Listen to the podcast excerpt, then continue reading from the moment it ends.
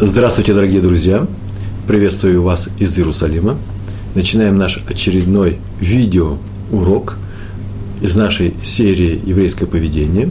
Сегодня тема нашего урока – упрек и наставление.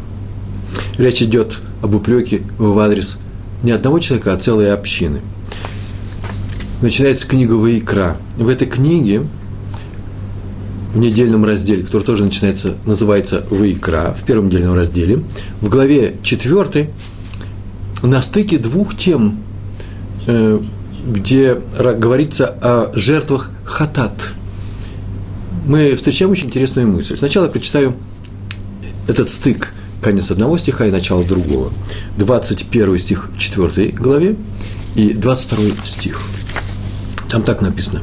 Это жертва хатат – то, что по-русски называется грехоочистительная жертва, так пишут переводчики, жертва, приносимая как искупление того греха, который был сделан человеком или обществом, или еще каким-то какими людьми, в частности, например, руководителем еврейского колена, и теперь он хочет исправить свое поведение, ему положено после такого проступка принести этот, э, эту жертву,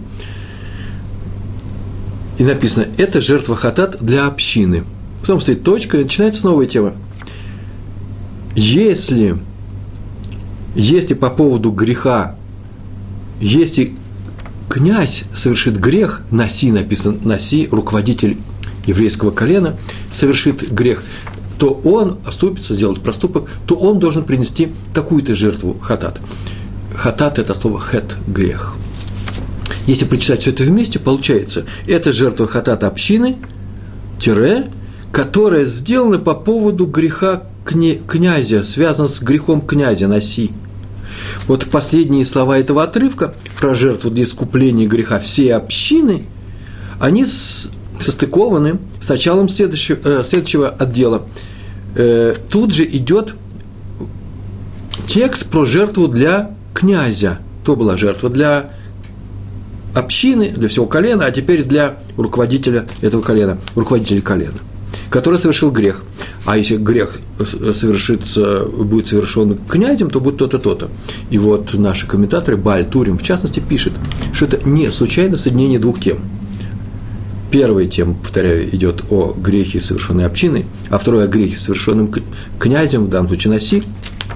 И Бальтурин пишет, что грех общины и тут же идет грех головы колена, зачем они стоят рядом, и отвечает Бальтурим, когда Наси видит, что аж, аж, ошиблась община, что его колено ошиблось целиком, все люди, и молчит, и не упрекает их, и не делает им выговор, наставление, просто смолчал. Вот это и есть его грех. Община ошиблась, а руководитель смолчал, и тем самым он тоже – совершил грех, и поэтому он теперь должен принести грех, э, жертву хатат. У меня, знаете, такая сложность в самом начале, дальше все будет очень просто, так сказали мудрецы, в Мишне. Мишна – это запись устной Торы. Мы это прекрасно знаем. И написано в Талмуде трактат Шаббат, 54, 54 лист, вторая страница на этом листе. Там есть Мишна, весь Талмуд представляет собой не что иное, как комментарий на Мишну.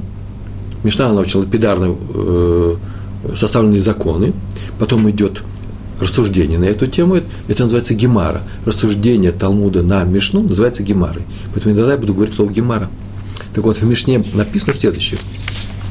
На той странице 54 листе в Талмуде Шаббат, трактат так называется. Корова, принадлежащая Раби Лезера, вышла со двора и пошла в субботу с привязью, с веревкой, навязанной на рога. А это запрещено делать. Это был пример такой о том, что в каком виде может выходить корова, э, в каком не может выходить в субботу корова из э, своего стойла. Эта тема немножко далекая от нас, у нас нет с вами коров. Мы знаем, что в субботу есть целый ряд э, работ, которые нельзя совершать нам. 39 видов их, и мы их изучаем. Это очень интересная тема. И сама тема интересна, потому что практически мы их э, соблюдаем. Но есть, оказывается, одна особенность, и Талмуд этой особенности очень много занимается, что раньше, заключающаяся в том, что раньше евреи, они обрабатывали землю э, не как большинство сейчас э, нынешних евреев, мы просто землю не обрабатываем, хотя у нас есть и, и такие евреи тоже, и обрабатываем землю, и работаем с, с бегемот, со скотом. Так вот, скот тоже в субботу не должен работать, запрещено ему. И тот хозяин, у которого скот работает, он, извините меня, нарушает субботние запреты. И как хозяин не может выйти за территорию определенную, э, там, где он живет, и выносить какие-то вещи, а некоторые вещи он даже не может трогать дома, это мукцы называется, так и его скот тоже не может выйти э, вот с тем оборудованием, которым на нем э, э, седло на, э, на лошади, или сбруя какая-нибудь, или упряжь какая-нибудь на, э, на голове у коровы и так далее им та уздечка, за которой э, тянут. Так вот, однажды вышла корова с принадлежащая Раби Лезеру, крупнейшему учителю. Она вышла со двора и пошла в субботу с привязью, все это, все это увидели. Так написано в Мишне, после чего идет э, обсуждение, и заодно спрашивает Гемара уже, комментарий на Мишну, а при чем здесь Раби Лезер? Можно было достаточно сказать, что вот корова, которая выходит э, с Э, с, э, с такими веревками на рогах, э, ее хозяин делал такие нарушения, это нельзя сделать. Нет, почему нужно было сказано, сказать про Раби Лезера. Раби Лезер, наверное, сам согласился. Он этот пример, наверное, сам и предлагал своим уч, учитель, ученикам. Почему? Вот поясняет, корова-то была не принадлежащая Раби Лезеру. Он к ней никакого отношения не имеет. Но эта корова принадлежала какому-то другому еврею из его квартала, одному из его соседей. И он видал, что она нарушает – вернее, не корова нарушает, а нарушает сосед, выпустив корову в таком виде. И это записано ему в вину. Сама Мишна записала его именем, потому что он видел это и смолчал. Это один пример того, что человек, который видит какое-то нарушение Торы и, смолч, и молчит, он, в принципе, нарушает.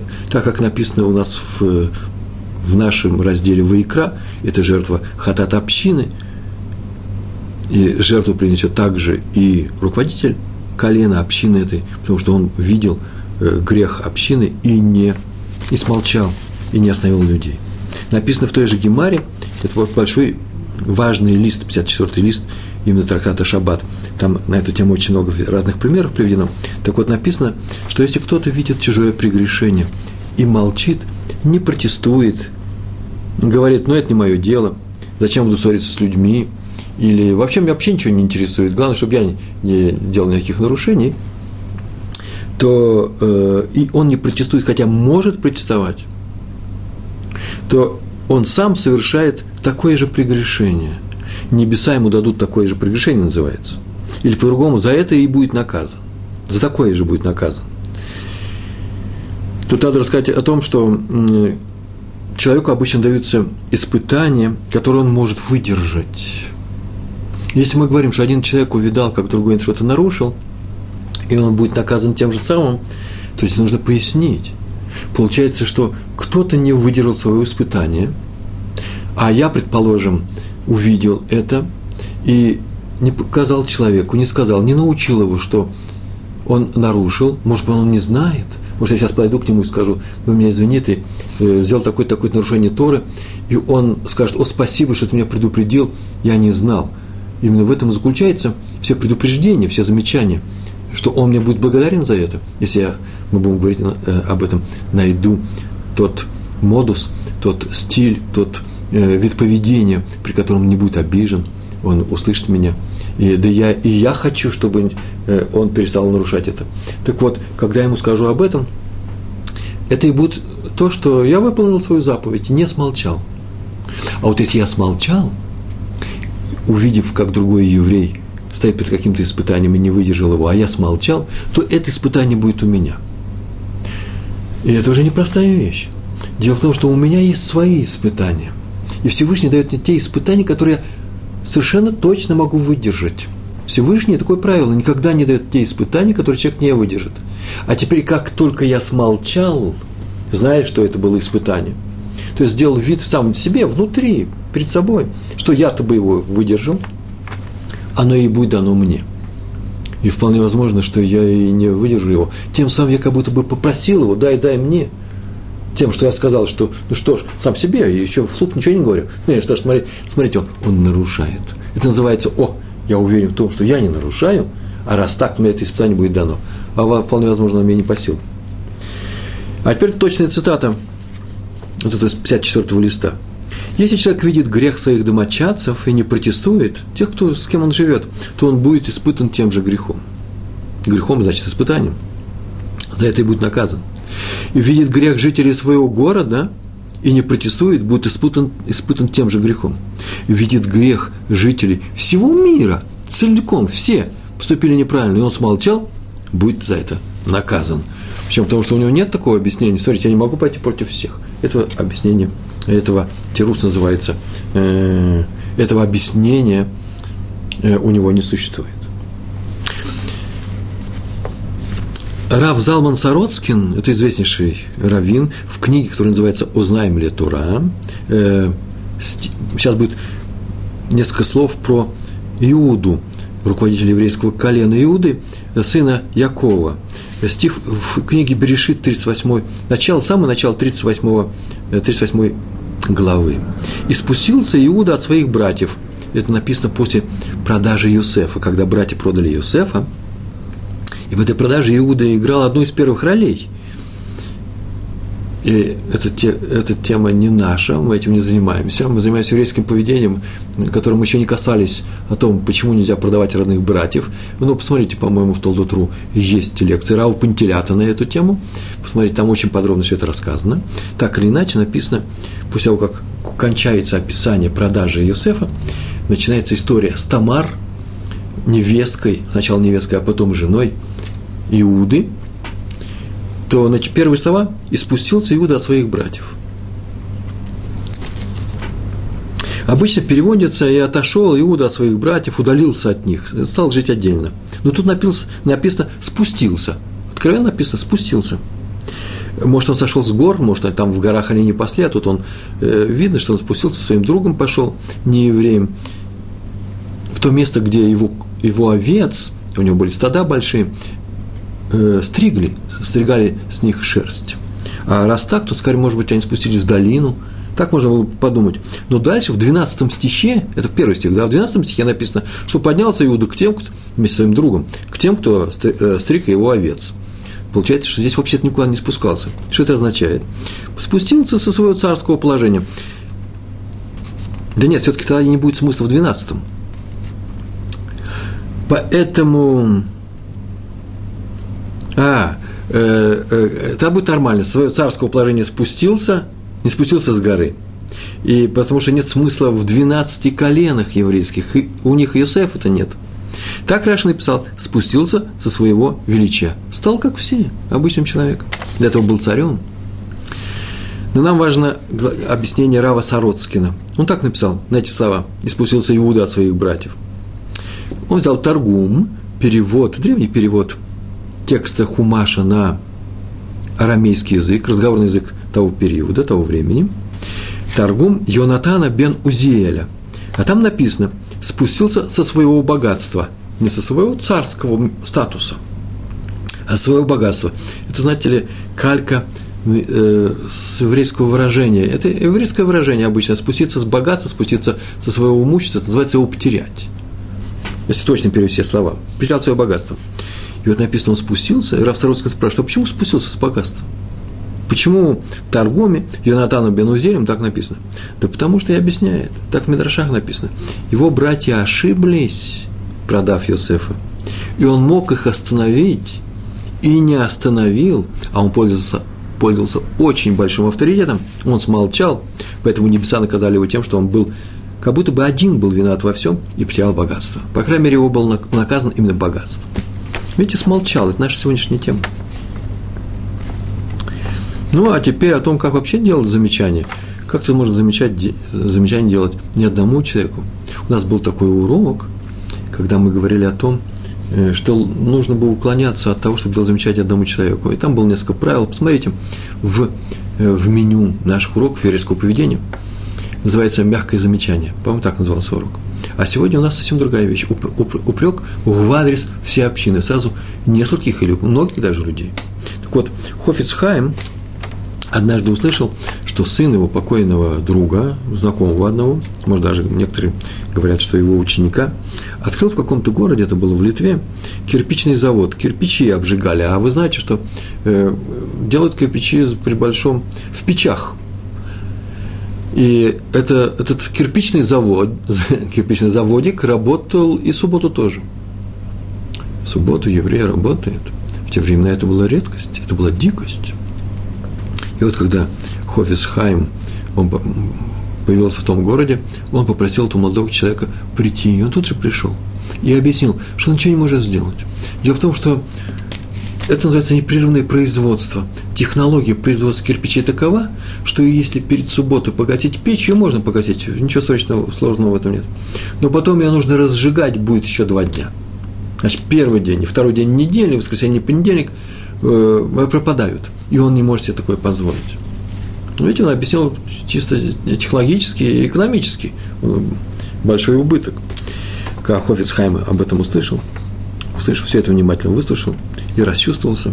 Он был уже очень старым человеком. По-моему, третий или четвертый рассказ о том, как Хофицхайм плакал.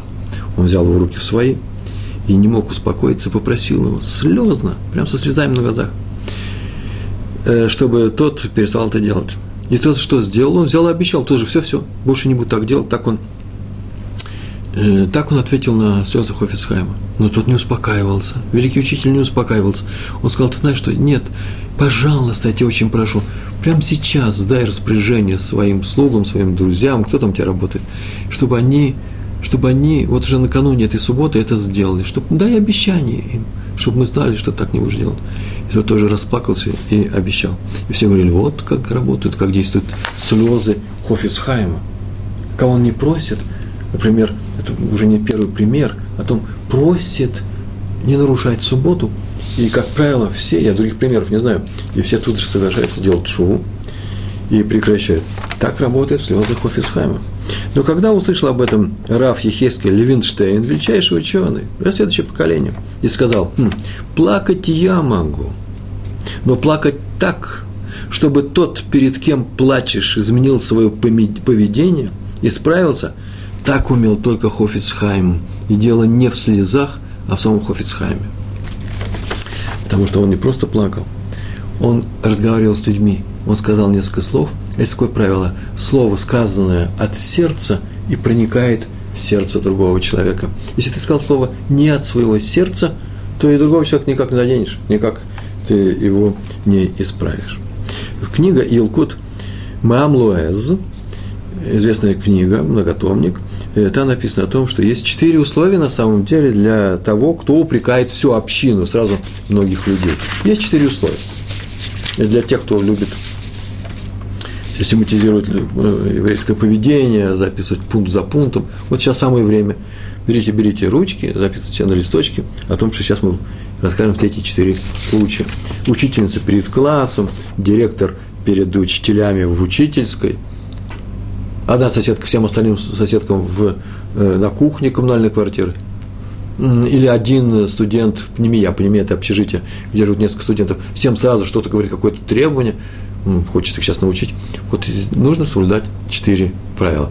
Между прочим, я так полагаю, что если хозяйка дома, мать или отец хочет тоже сказать выговор всей семье, то, наверное, эти четыре правила должен соблюдать. Почему? Потому что сейчас он говорит не наедине с человеком, не потихоньку, а перед всеми. И эта вещь очень непростая. Первое условие. Человек должен быть авторитетным. Он должен быть авторитетом для этих людей.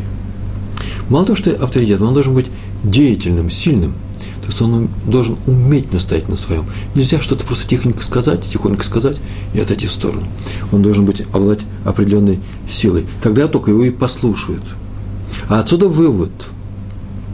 Если человека не послушают, и этот человек заранее знает, что его не послушает, то нельзя обвинять людей, нельзя делать никакой выговор. Второе правило. Человек должен уметь поучать других людей. Сейчас мне кто-то придет и скажет, ты сейчас только говорил, Ребруван, о том, что отец перед э, всю свою семью может вообще наставить на правильный путь, а может быть он не умеет, не умеет поучать других людей. Что ему делать? А вот это и называется. А вот не поучать тогда. Раз не умеешь, не обижай людей. Значит, человек должен уметь владеть искусством, э, дать тохаха называется, э, дать выговор или э, наставление прочитать. Например, он человек, например, раввин или кто-то другой, встал и взял на себя функцию, такой общественный обвинитель, да, прокурор, встал функцию, набрался воздуха, поднялся и говорит, рабойся, господа, сейчас мне есть что сказать вам. Например, мне не нравится, и вообще-то я знаю, и по Торе написано, что нельзя разговаривать во время молитвы.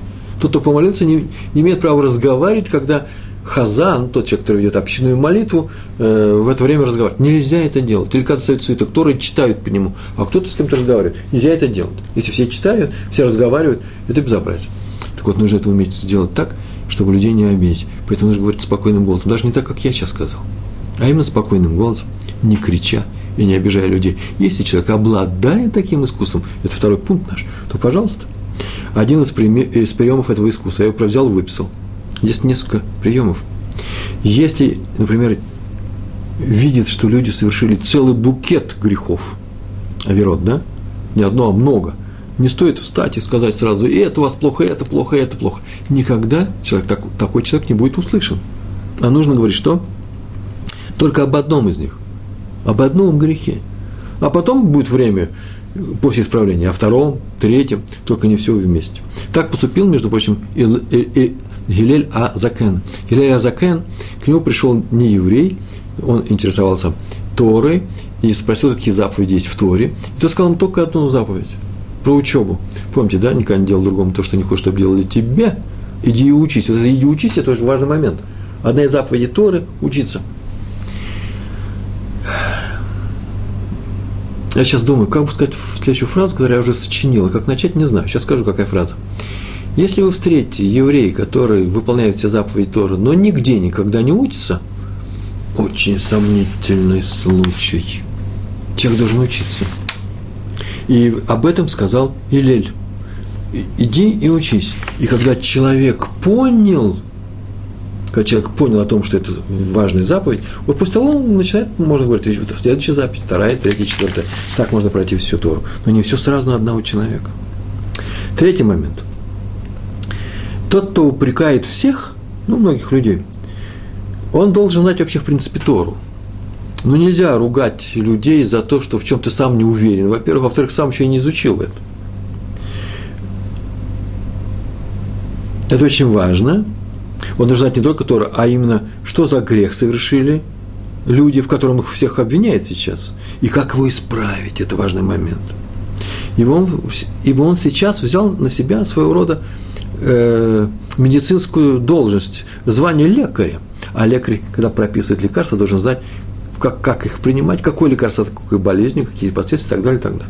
Нельзя сказать, вот у тебя болит э, что-то, э, э, иди и лечись. Это, это не лекарь. Это советник, я не знаю кто, родственник, который меня посылает к врачу, но это не врач. То, то же самое здесь. Обличитель или общественный прокурор должен понимать, что он сейчас говорит и как это можно исправить. И четвертый момент. Вообще человек должен быть праведником. Хотим мы или не хотим. Почему? Что это означает? По крайней мере, чтобы ему не сказали сначала пойди, исправься сам, а потом лезь к нам со своими замечаниями. Почему? Потому что если человек сам себя ведет в другом в чем-то плохо, то ничего не получится, никто его не будет слушать. Так сказано в книге Эйха, есть у нас такая могила, такой свиток, Эйха, 3 глава, 40 стих, изучим свои поступки – и исследуем их, так написано, и тем самым вернемся к Всевышнему.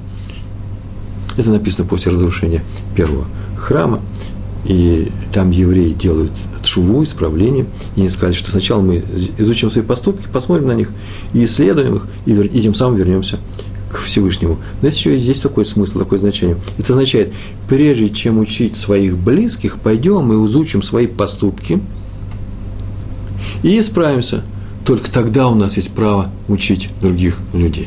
Только тогда мы вместе, мы, исправившиеся, эти люди, которые послушают нас, можем вернуться к Всевышнему. История про раби Исра Залмана Мельцера. В Слуцке один богач построил мукомольную мельницу.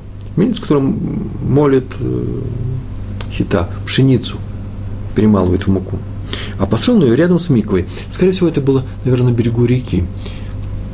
Мельница от этой реки лопасти вращались, и нужно было тихое за, э, такое место, э, где водоворотов нет, и чтобы было такие места э, спокойной воды у мельницы. И он взял и использовал э, микву, которая тоже стояла э, на берегу реки, как я полагаю, судя по технологической конструкции, предлагается, что он построил почему-то рядом с миквой. И взял весь водосбор для своей мельницы, вот все это место. Было удобно. А у бедняков того места в городе Слуцке не было денег построить новую мику, да и будут строить, они будут ее собирать, они ее построят через полгода, через год. Что теперь делать? Что сделал Раф Иср Э, Залман Мельцер. Он пришел с ним поговорить, тот отказался, значит, что не знаю. Это большой эсок бизнес мой. Вы меня извините, я помогаю общине. Э, здесь я буду получать прибыль, с этой прибыли я даю сдаку, в общине очень много бедняков кормится с этого. С ним было трудно разговаривать. Мику его совершенно не волновало. Я бы задал вопрос, может, сейчас, куда жена его уходила. Тогда Раф Мельцер отменил, прямо издал такой приказ, указание, что в субботу, в ближайшую субботу, вечером все будут молиться, а утром синагоги все закрыть, и не будет шахарита ни в одной синагоге города. Отменяется. А всем людям прийти, собраться в большом дворе, двор был большой, большой городской центральной синагоги. И все пришли, и он начал громко, распевая с мотивом «Эйха» – «Плач по разрушенному Иерусалиму». Слова такие, я взял перевел. «Что толку в нашей молитве? Город Слуцк». Он к городу обращался. «Что толку в нашей молитве, когда источник чистоты закрыт?» Слышал ли кто про еврейский город, в котором нет миквы? Наш город единственный, в котором нет миквы. И народ расстроился, все понимали, в чем дело. Узнал об этом богач, прибежал, перепугался, попросил всех прощения, сейчас же пообещал тут же отстроить в течение недели Мику в городе. И спрашивают, а чем он перепугался? Общественного порицания. Получается, что иногда стоит всему городу сделать замечание, не называя одного этого человека, а сказать, что все мы в этом виноваты. Почему? Потому что никто же ничего не говорит, один я э, побежал, мог бы сказать про себя раввин этого города. Мне нужна общая, общая поддержка. И как только все услышали об этом, тут же богач перепугался и исправил свое поведение. Это называется, что очень часто у таких людей выговор, общественный выговор, общий выговор получался. Он работал. Про обязанность порицать общину за общий грех. В Талмуде написано, в Талмуд говорит, что однажды заболел раби Йоханан Бензакай. Он заболел, и пришли к нему его ученики навестить его. Так положено у нас, когда человек болеет, нужно навещать. И когда их увидел учитель, прямо так написано, когда увидел их учитель, он стал плакать. И они спросили, почему наш учитель, почему наш учитель э, плачет. И там идет целый диалог, он объясняет. Эти слова, он, из диалога видно, что он умирает – и он боится не то что умереть, а боится наказания. И он такую фразу сказал, ответил, когда я стою на суде перед смертным царем, перед человеком, который сделан из басарова дам, это смертный человек, умрет, то я хоть знаю, куда меня сейчас поведут, какое наказание будет, какое наказание будет, как не накажут. Когда я предстану перед высшим судом, перед Всевышним, Акадж Баругу, перед нашим Всевышним, то я не знаю, куда меня поведут, в рай или ад. Такую фразу он сказал – он не знает, куда его поведут. В книге Раби Ильягу Лупяна, книга называется «Лев Ильягу», от имени его учителя, Сабы из Келема, был такой мудрец большой, написано, а почему заплакал э, Раби Юханан Бензакай? Ведь написано, зачем плакать? Ты еще живой, сделай это живой, справься. У тебя еще время справляться. Не надо плакать, как будто у тебя уже не осталось никакой возможности для исправления, без всяких слез. И еще, а почему он заплакал, когда увидел учеников? А до них он не плакал? А если бы он их не увидел, так бы он и остался в спокойном, благодушном своем состоянии, да? Это, же, это я от тебя добавляю. У Рава Лупяна этого нет. Он что, плакал так вот показными слезами? Зачем это нужно? И только при них он вдруг понял, куда его поведут. А до этого он не знал. И сам же Раби Илья Голупян, а ты мне Саба из Кельма, ответил, нет, он знал прекрасно, что он выполняет все заповеди Торы. Он старался. В этом у него не было проблем. Но как только увидел учеников, он испугался. А вдруг он не сделал им в свое время нужных замечаний, не остановил от каких-то ошибок, не упрекнул, не, не дал, не сделал им выговор, когда надо было, а и не прочел наставлений, когда мог прочесть наставление, за что они, конечно, бы сказали ему спасибо. Он испугался, может быть, вот за это его накажут. То есть нужно было сделать замечание, а он смолчал. И поэтому он сказал, я не знаю, там так написано, Мавримути, да, на, на иврите это звучит следующим образом. Вот так сказал в Талмуде, я не знаю, куда меня ведут. По-русски слово «ведут» – это третье лицо. Во втором лице говорят «ведете». А на иврите это одно и то же. И получается на иврите, что я не знаю, куда вы меня поведете, как ваши дела скажутся на награде или наказании э, э, после э, всей моей жизни. Вот чего он испугался. Так написал Раби Лупян. То же самое, между прочим, в истории про бунт Короха. Там написано, вы помните, да? Корох устроил бунт против Моше Рабейну, сказал, что почему только Моше и его брат родной Аарон, они мы двоюродные братья, я в частности Корох, прихожу из той же семьи, даже еще старше, по старшим братьям э, из, от наших отцов. Почему они обладают властью, а мы нет? Почему мы разве не все одинаковы? Так, одинаково. Так или иначе он поднял восстание. И написано было, что и разгорелся грех Всевышнего на всю общину – и сказал он пророку Моше, сейчас я уничтожу всех. Такое плохое поведение, уничтожу всех. На это Муше возразил. Такое, это выражение чисто еврейское по своей природе. Послушайте, один согрешил, а ты всех уничтожишь? То есть это несправедливо. Из одного всех. Давайте подумаем, что значит один согрешил? Что если один согрешил? Если один согрешил, то прав Моше, в принципе. Зачем наказывать всех? Это вообще-то вопрос тяжелый в адрес Всевышнего. А если не один согрешил, то зачем Моше просил всех простить? Если все согрешили, тогда пускай их накажет. Нелогично или Всевышний, или Моше. Что за диалог? Да нет же, все логично. Все видели, как Корах разговаривал с Моше нагло, вызывающе, как он себя вел неуважительно к руководителю, к руководителю, с руководителем народа. Он видел, что все видели, что он хочет захватить власть, и смолчали. Вот и это поставлено им в грех, в проступок. Вот за это Всевышний и хотел их наказать. Вы видите несколько примеров уже у нас, э, говорящих о том, что если человек видит чужое нарушение и молчит, то это очень плохо. Это безобразие. Он понесет э, вину за этот грех, он будет также наказан. Но обвинять всех, как мы сейчас уже сказали, трудно и даже опасно – Четыре условия мы сейчас тут с вами проходили. И вообще мы знаем, что не говорят слова обвинения при всех, стараются не обижать людей. Одного уж точно нельзя при всех ругать. Это во всех случаях.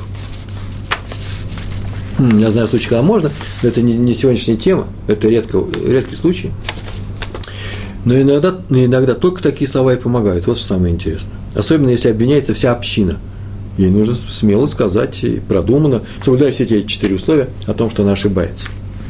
Так поступал, по, крайней мере, Всевышний в Хумаше, так написано э, в Пятикнижии нашем, когда обвинил, например, евреев в грехе золотого тельца. Он прям так сказал, нарушили, преступники, я их убью, передай им, что они преступники.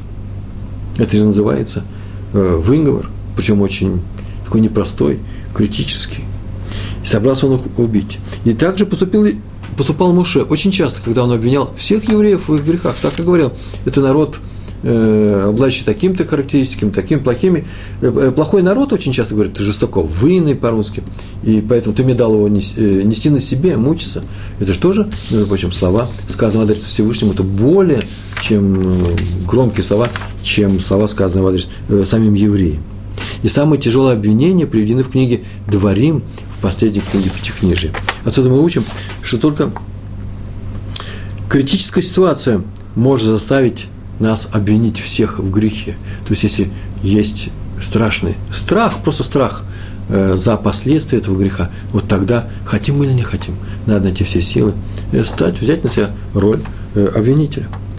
Но нельзя это делать только из плохого характера, чтобы показать, что ты раздражен, что ты не боишься выступать против всех. Э, не надо брать на себя роль Чадаева, обвиняя э, или всех евреев, или нацию, или даже группу людей. Вообще старайтесь не давать характеристики нигде. Когда будете писать какой-то текст у себя в ВКонтакте или в, рус, э, в живом журнале, или э, какая у вас социальная сеть, вообще старайтесь не писать о других людях, особенно плохого, а уж тем более не обвинять целую общину, целую э, целое, целое общество, например, написать все евреи, как известно, такие-то, такие-то плохие. Этого не надо делать. Это обвинение, которое услышат все, и они будут приняты э, и на небе тоже его услышат и скажут, что это нарушение. Почему? Не обижай людей. Даже если они тебя не знают, не говори плохо о людях. То есть нужно поступать всегда любое обвинение только, и это главное правило, с пользой для евреев. Ровно столько, насколько будет польза для евреев, настолько у тебя есть сила э, критиковать кого-то и так далее. История про раби Якова Каменецкого, который говорил такую фразу. Это был его кредо. Мне нравятся эти слова. Кажется, я первый раз об этом говорю, еще не говорил в своих уроках, а у нас уже 45-й урок сегодня. Он сказал такую фразу – надо каждого ребенка воспитывать таким образом, будто в будущем это Муше Рабейну, наш учитель. Как будто это Муше Рабейну, только в маленьком возрасте. Вот так к нему нужно относиться, вот так его нужно и воспитывать. Вы понимаете мою фразу, да, правильно вы ее понимаете? Это не означает, что надо так воспитывать человека, надо ему внушить, что он Муше Рабейну. Никто об этом не говорил. Мы говорим совсем другую фразу. Мы говорим о том, что так к нему нужно относиться уважительно – зная, что в будущем это будет Моше Рабейну. Это очень интересный пример. Раньше, когда я занимался такими вопросами, и до того, как я не почитал про раби Якова Каменецкого, тоже было несколько лет назад, еще помню, в Москве, где-то я читал в книгах и известных книгах о том, что нужно очень уважительно относиться к своему ребенку, зная, что это вообще-то взрослый человек перед тобой стоит, но которого ты застал, которого ты поймал да, в его детстве, и поэтому ты с ним обращайся таким образом, исходя из собственной физической силы и своего опыта. Ну смотри, это взрослый человек. Я всегда добавлял, так смотри на другого человека, как будто это уже э, Эйнштейн. Ведь Эйнштейну ты же ничего не скажешь плохого, а, э, обидного, э, неприятного. Почему? Потому что уважаемый человек, человек уважаемый всем миром. Как же я могу сказать плохое Эйнштейну, даже если он, может быть, сейчас не очень удачно пошутил? О, то же самое, так себя и веди и со своим ребенком. И вообще с любым другим ребенком. А мне говорят, да он же не может быть Эйнштейном. А ты так себя веди. И вдруг я читаю у Равьякова и Каменецкого еще интереснее пример. Каждого нужно воспитывать так, как будто бы он Моше Рабейну.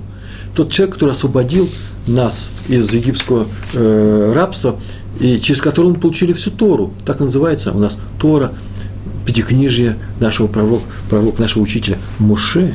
Это крупнейший еврей. Из всех евреев, которые когда-нибудь были, после Авраама, по-моему, сразу же идет образ э, Муше, пророка Моисея. Так вот, Раби Яков Камецкий, повторяю, сказал такую фразу, что нужно каждого ребенка воспитывать так, относитесь к нему, как будто это уже Муше Рабейну в детстве. А почему? И объяснение есть. Смотрите за моей мыслью, она непростая. Потому что у Рамо, у коммен... Рамо – это известнейший комментатор Талмуда, э, Талмуда, извините, Шулхана Руха. Написано, законы. Только отнеситесь к этому творчески, я очень не прошу. Правило очень непростое, но оно мне нужно. Запрещено отдавать еврейского ребенка нееврейской кормилице, чтобы она его выкормила. Если есть еврейская кормилица, понятно, что если нет, разговора нет. Мы, это называется пикух нефиш. Ребенку уже молоко, у мамы нет молока, или мамы нет с молоком. И мы дадим любому – но если есть еврейская кормильца, так было в те времена, по крайней мере, времена Рамо, это тогда были непростые отношения у нас с окружением. Сейчас, может быть, по-другому, сейчас, может быть, идет и облегчение. Я не занимался специальным вопросом кормилец. Это нужно, эту тему, конечно, тоже поднять, очень любопытная тема, потому что это актуальные вещи, она и сейчас происходит. В конечном счете мы же даем матерную, еще что-то даем, да, какие-то смеси, они взяты вообще не от мамы. То, может быть, кормильцу можно, э, не еврейскую. Но если есть выбор из той, и с другой, нужно дать еврейской кормильце, так написано у комментатора Рамо, по законам которого, по его интерпретации Шульхана Руха, живет все европейское еврейство. Евреи – выходцы из европейских общин. Ашкеназим. А вот интересно, что Гаон из Вильны, второй Ашкеназ, да, крупнейший ученый, Гаон из города Вильна, Вильнюс, он написал, он а, объяснил нам, почему маленький Моше отказался в свое время принять молоко нееврейской кормилицы. Его поймали, э, поймали, достали из воды, оказывается, предложили, так написано в Мидрашах, нееврейской кормилице, или же, говорят, после того, как сначала его покормила его мать, да, а потом все-таки передали на кормилицу, он не брал грудь он не хотел, чтобы у него была нееврейская кормилица. И написано Мидраш, почему? Потому что так там написано, ведь тот род, которым он берет нееврейскую грудь, он с этим ртом будет разговаривать со шхиной, с проявлением Всевышнего на, э, э, на земле. Ну, сказал, сказал. Гаон из Вильна нам объяснил этот мидраж. Да, но возникает вопрос. Между прочим, отсюда следует, вот и воспитывайте всех детей, как Моше Рабейну. Но меня извините, они же никогда не достигнут уровня Моше. Никогда этого не будут, они не будут разговаривать с Шхиной. Особое воспитание – так вот, вы обязаны подходить к своим детям так, как будто это будет Моше, даже если вы почти уверены, что Моше его не будет. Кто знает, что будет? Кто знает, что будет завтра? Кто знает, какая, какая роль отведена тому или другому человеку?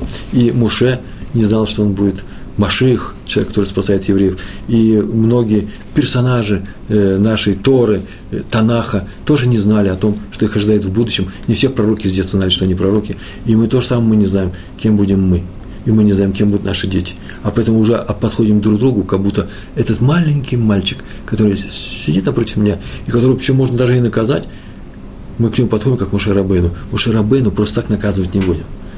Даже если он еще маленький. Почему? У нас особое отношение к нему. Так вот, у нас особое отношение ко всем. Вот это и есть доказательство.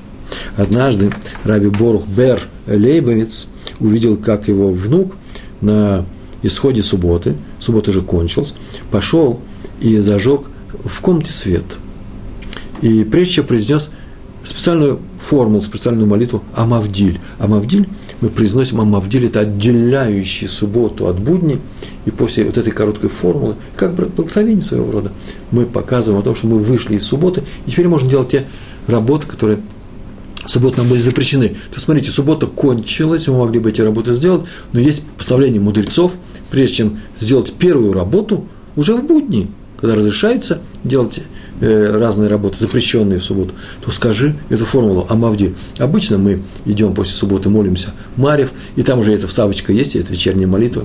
Наши э, женщины э, тоже произносят эту формулу. А еще она входит в Авдала. Авдала – это сразу несколько таких кусочков, это благословение на, на благовоние, на огонь и на разделение будней Э, от субботы. После этого можно работать. А он это сделал до Амавдиль. И после Авдалы, после того, как сделали благословение, принесли благословение исхода субботы, он этого мальчика подозвал и сказал ему лично, конечно, не перед всеми, не дай Бог, он сказал, ты мой любимейший внук, ты мой самый хороший, ты всегда делаешь правильную вещь. Все, больше мне ничего не... И сделаешь, что все, больше ничего не сказал. И ребенку это очень понравилось. После чего он добавил, ах да, вот еще, ты знаешь, ведь вот нарушение у нас маленькое было сегодня, по-моему. Ты, по-моему, зажег свет, а еще не надо этого было делать. А это была большая семья, мне от семья Лейбовец, это раввины. Там у них дети были, не просто дети, это были раввинские дети. Они соблюдали все законы. Это не надо было сделать. И он сказал, вообще тебе полагается даже наказание. Ты нарушил постановление мудрецов.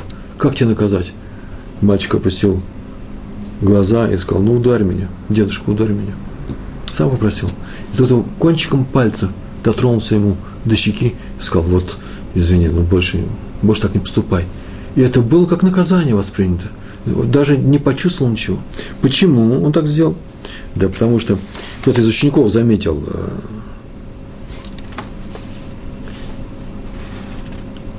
что так он с ним поступает, как будто бы это уважаемый человек. На что он и сказал, вот все, что сейчас рассказывал, что рассказ, рассказано было от Рави Якова Каменецкого, по, есть доказательство из Рамо о том, что мы так обязаны себя вести с детьми.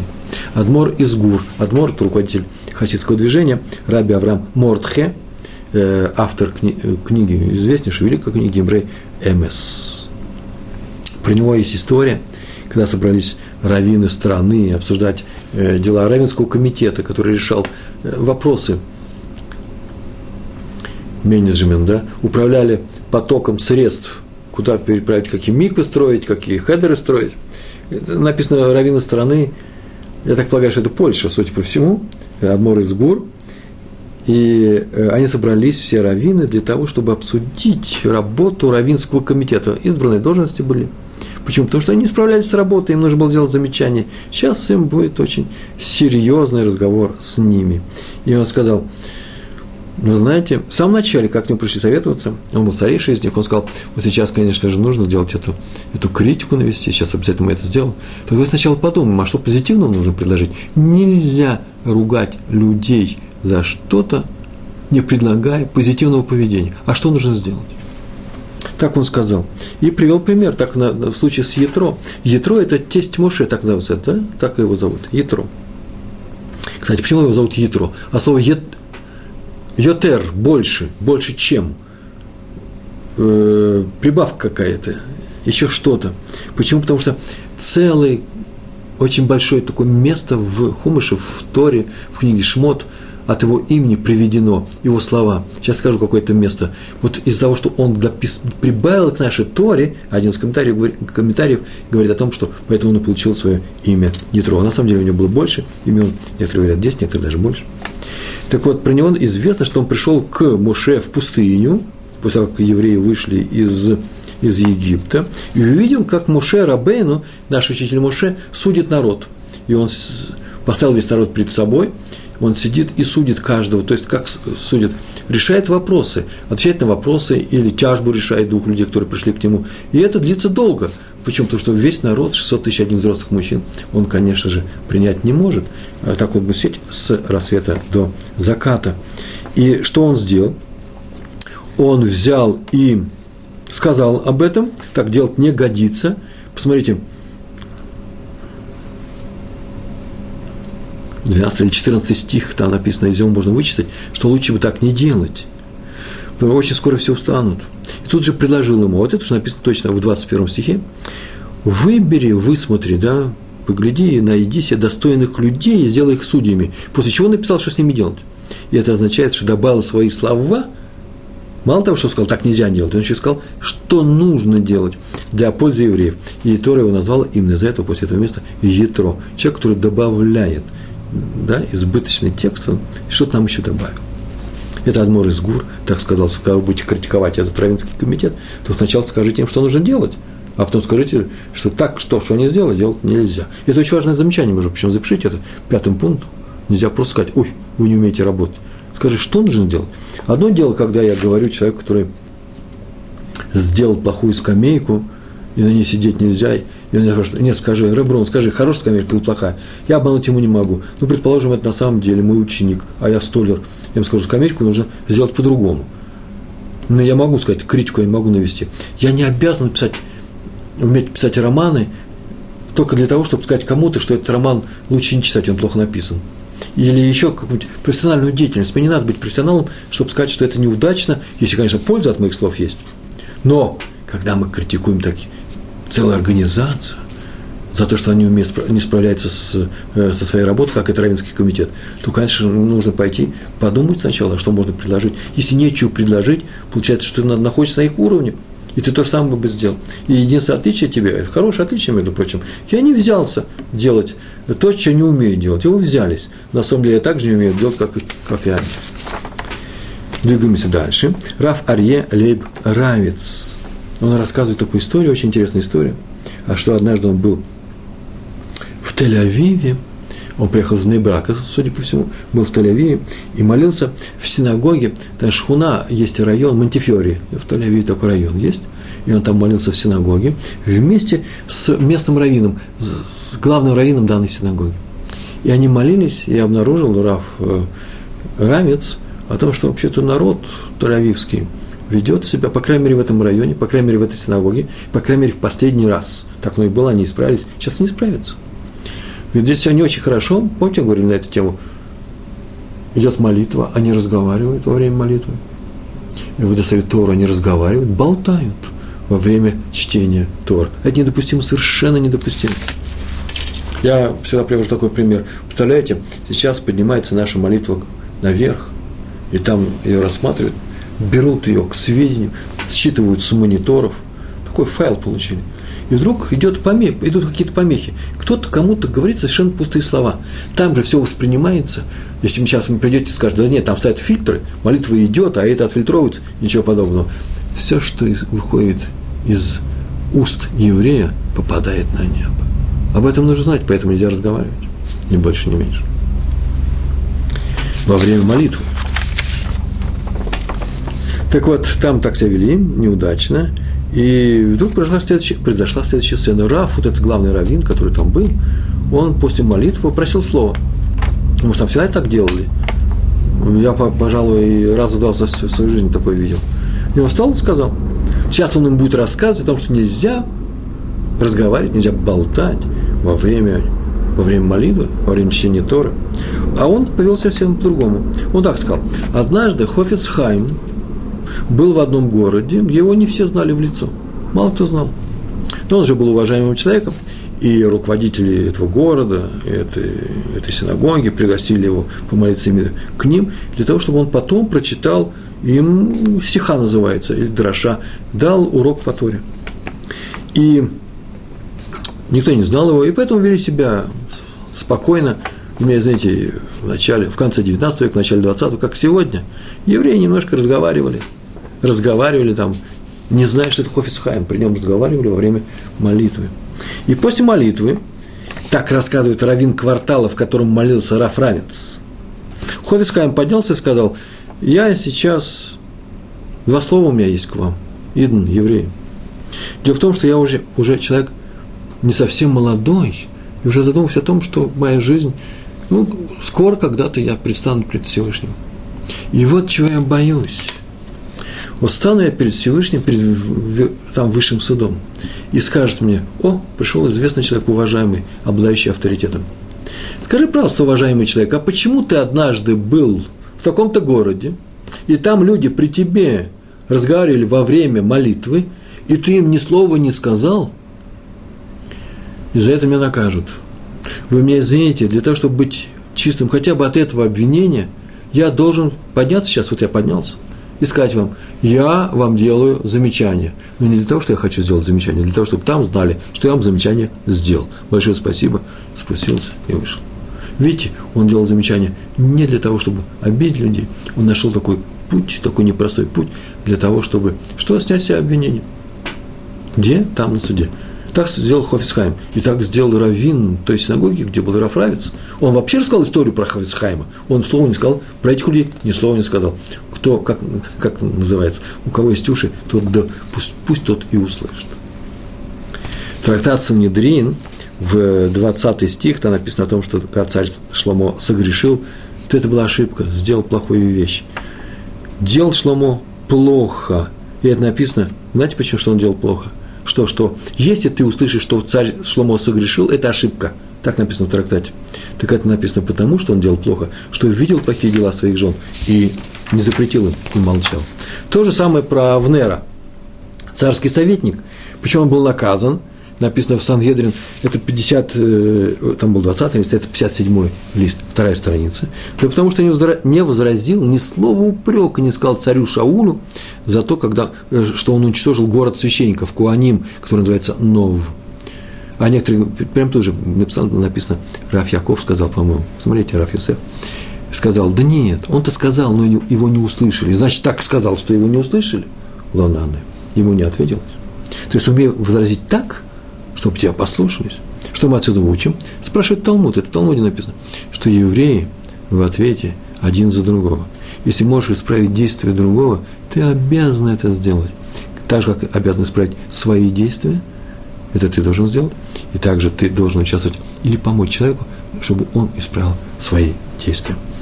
На весь еврейский народ Всевышний смотрит как на одно целое, вместе – на всех на нас. И нам всем будет плохо, если кто-то из нас делает какие-то ошибки. Мэри, Мэри – это известный ученый, в трактате, который называется Баума Це, 31, я написал 31 лист, первой страницы, он так написал. Написано в трактате Шаббат, это мы с вами проходили в 54 лист, да, что каждый, кто делает, кто может сделать другим выговор и не делает его, когда надо, сам будет наказан за этот же грех. И это несмотря на то, что такому человеку могут сказать, после того, как он сделал замечание, что его не любит за то, что он делал другим э, выговор, а тому, кто смолчит, скажет, что его любит, почему? Потому что он не пристает к людям, он, не, он, он им удобен. Тем не менее, добавляет Мэри, он на этом месте, Баумаце, что надо делать выговор, надо его делать.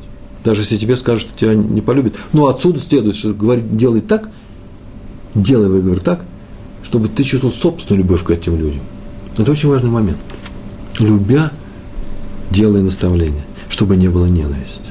И наоборот, наоборот даже, чтобы была любовь. Так сказано в трактате Орахин. Сказал, вот интересная фраза, сказал Раби, там так написано, сказал Раби Йоханан бен Нури, я свидетельствую, наверное, перед людьми стоял, я свидетельствую перед небом и землей, что много раз в своей жизни я жаловался на своего друга, старшего друга, Раби Акиву, за какие-то его дела, проступки, наверное. Иначе зачем же он жаловался? А кому он жаловался? Рабану Гамлиэлю. И он, Раби Акива, знал об этом и всегда любил меня. Вы слышите, он свидетельствует о том, он свидетельствует не о том, что он жаловался, он не скрывал, он не был доносчиком, а о том, что Раби Акива был такого уровня человек, что когда ему доставляли неприятные моменты, но он их воспринимал как что? Как вещь необходимая ему, он с любовью принимал все замечания своего адрес и любил другого человека. Тем не менее, иногда надо поступать решительно, выйти и сказать, не боясь, э, что ты думаешь о том грехе, который ты видишь перед собой. Раф Йосеф Хаим Зоненфельд, главный раввин Иерусалима, однажды ему сообщили, что в Иерусалиме есть семья, тогда это была единственная семья, сто лет назад – э, примерно э, была одна, где открыто не соблюдают субботу. Таким были они, люди, людьми. И он пришел к ним в субботу, прям без стука пришел, для того, чтобы сказать, что нельзя нарушать субботу. У них там э, и радио работало, может быть, и, э, просто камин был э, зажжен, горело отопление. Они дрова-то э, э, клали. И вдруг они увидали, семья была непростая, начали кричать на него, проклинать. Он все это выслушал молча. Они сказали, что нельзя сюда приходить, сейчас обратятся в городскую управу, в полицейскому. Э, э, нельзя заходить в чужую территорию без спроса, без стука. Они, в принципе, правы. На что Равзон совершенно спокойным голосом сказал, когда горит дом твоего соседа, не спрашивают разрешения, а вбегай туда и спасают этого соседа. И вошел сюда без спроса для того, чтобы спасти ваши души. Потому что так себя вести нельзя. Это он сказал прямо э, перед всем, потому что он не один пришел.